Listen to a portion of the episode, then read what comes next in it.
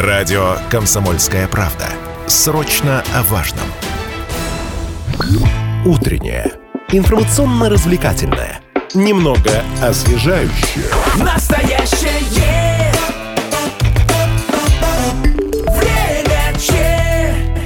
Овертайм. Доброе утро, уважаемые радиослушатели. У микрофона Алина Покровская. Пришло время спортивной программы «Овертайм». Друзья, сегодня говорим про автоспорт, а именно про эм, ралли-рейд «Шелковый путь». Это одно из крупнейших международных соревнований в мире автоспорта. И в этом году маршрут длиной 5228 километров соединил 13 регионов России. При этом трасса впервые пролегала через Магнитогорск. И э, команда э, нашего Мясского автозавода Урал дебютировала на этих состязаниях. А, и сегодня в ближайшие полчаса поговорим о том, какие этапы подготовки предшествовали старту, как складывалась сама гонка, с какими сложностями столкнулись спортсмены на маршруте.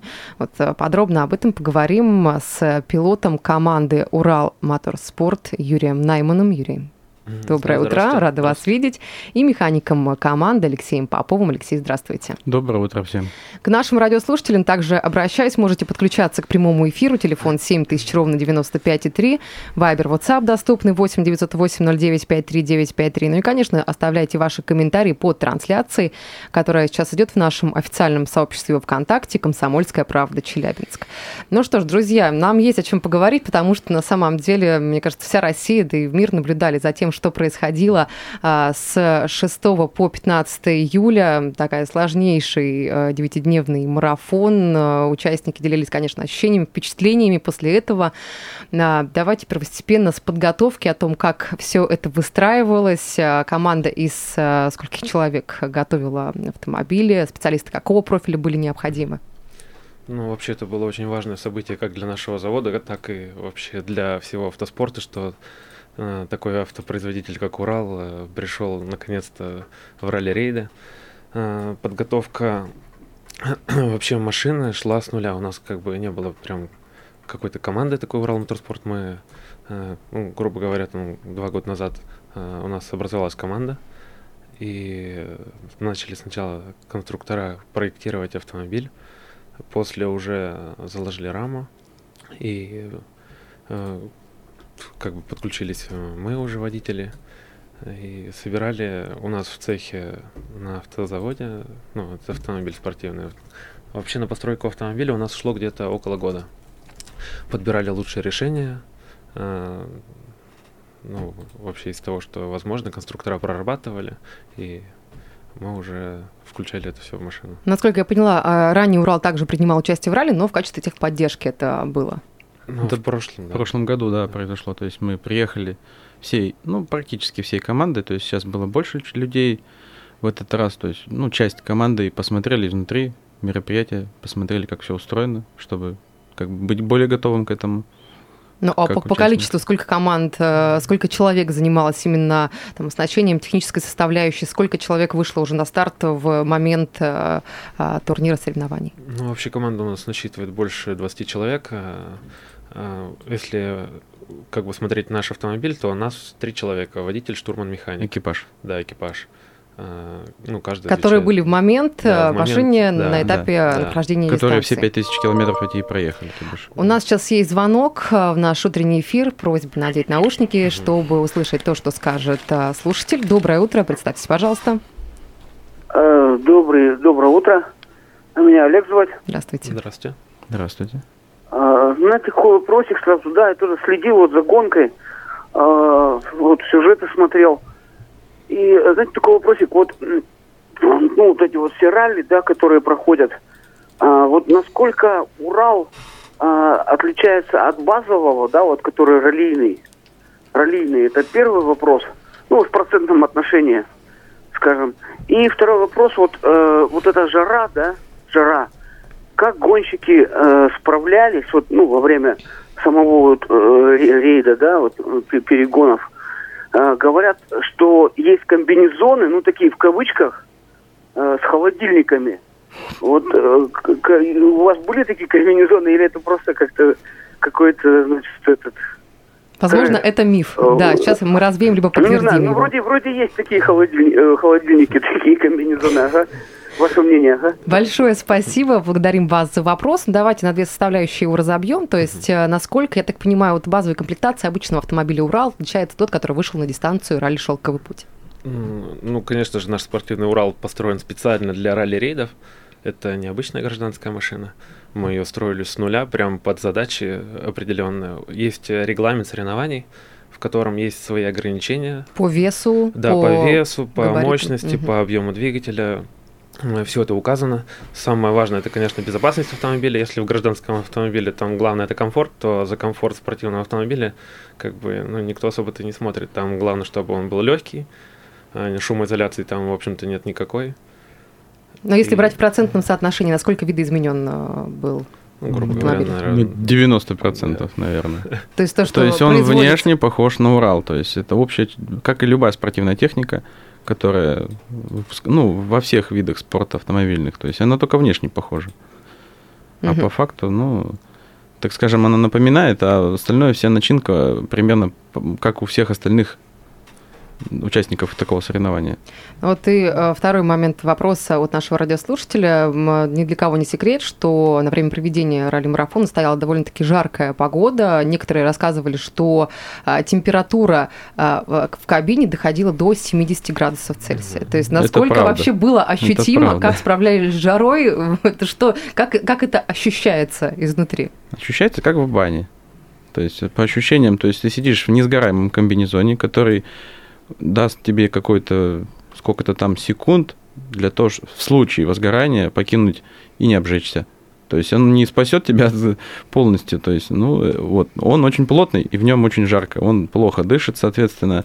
Плюс мы сидим над мотором, то бишь там, получается, нагревается кабина очень сильно. Особенно вот со стороны Юры, там находится турбина с выхлопом, там ноги прямо запекаются, можно, в принципе, и курочку там запечь. Вот, но...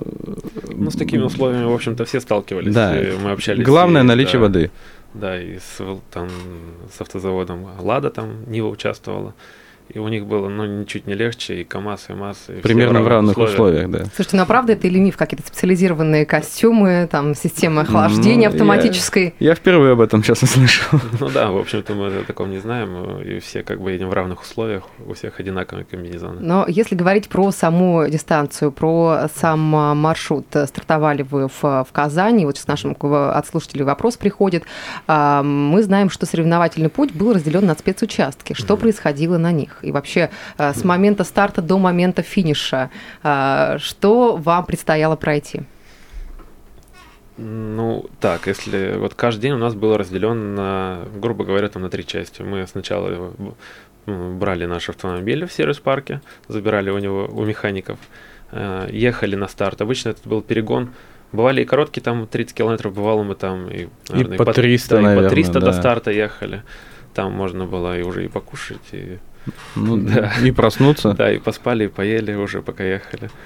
А, сами спецучастки были там от 110 там, километров самый короткий, и самый длинный был там около 400, но он был там разделен на две части, ну там по 200 километров. Там момент нейтрализации, то бишь все участники собирались, там, допустим, 170 проехали, все останавливаются, там 10, да? по-моему? 15 Пят- минут 15 у нас минут, было, да. 15 минут нельзя Да. ничего делать с машиной, можно только вот выйти, постоять, То есть самому Попить маленько передохнуть, да, да, перевести дух? передохнуть, но ничего нельзя делать. То есть, если, допустим, ну, сам вот лично видел на джипе перед нами, они увидели, что у них колесо пробито, но они ничего с ним не делали. Они вот 15 минут отстояли, отъехали 2 метра от, из зоны нейтрализации и начали менять колесо. То есть, только после этого. Если ты не будешь делать что-то в этой зоне, то получишь штраф большой. Мгм.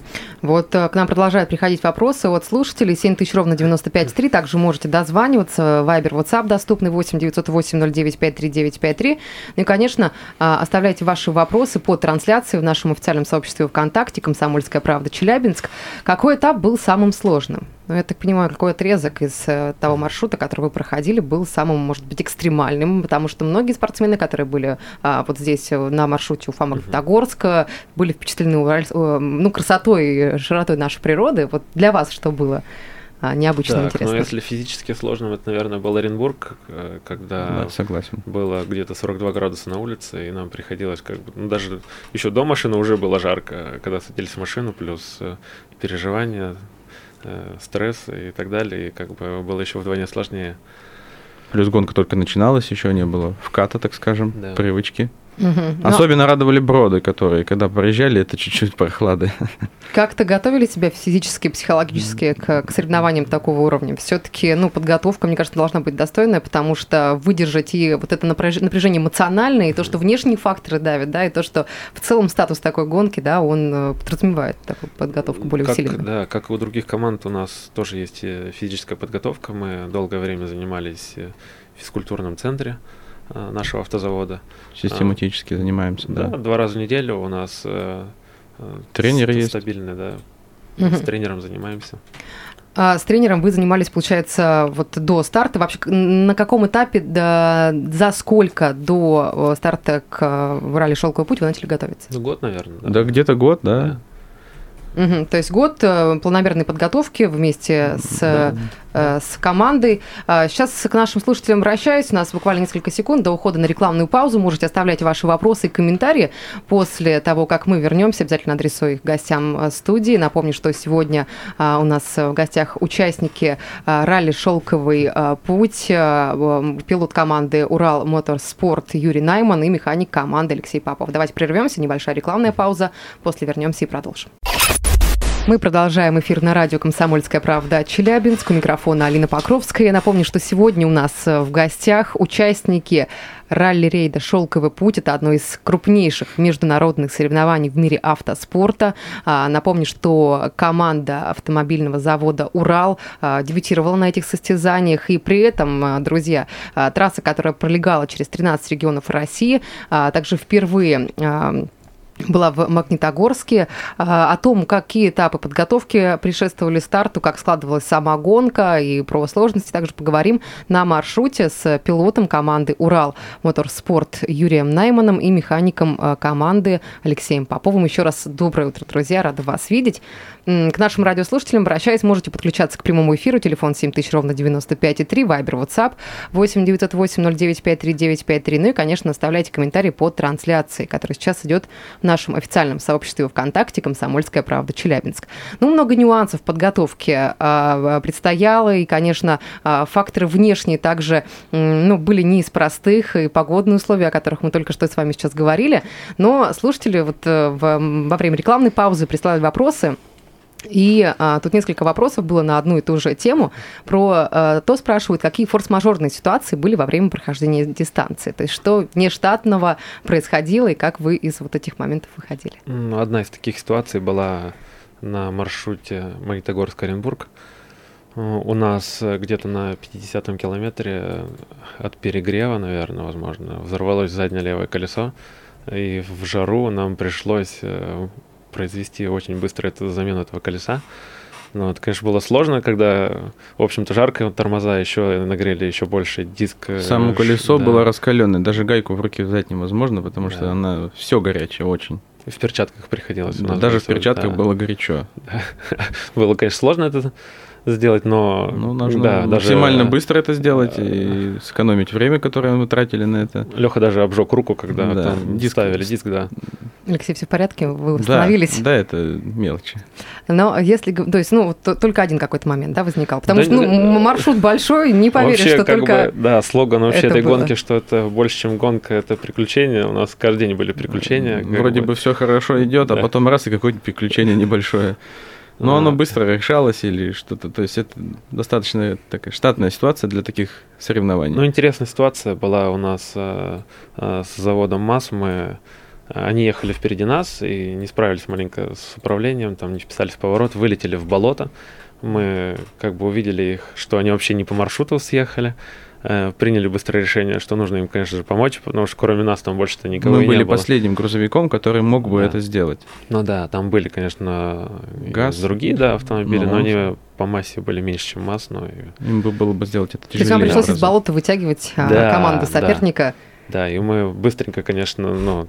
Ну, мы маленько сами там подзастряли, так скажем, но мы сами выехали, потом помогли им.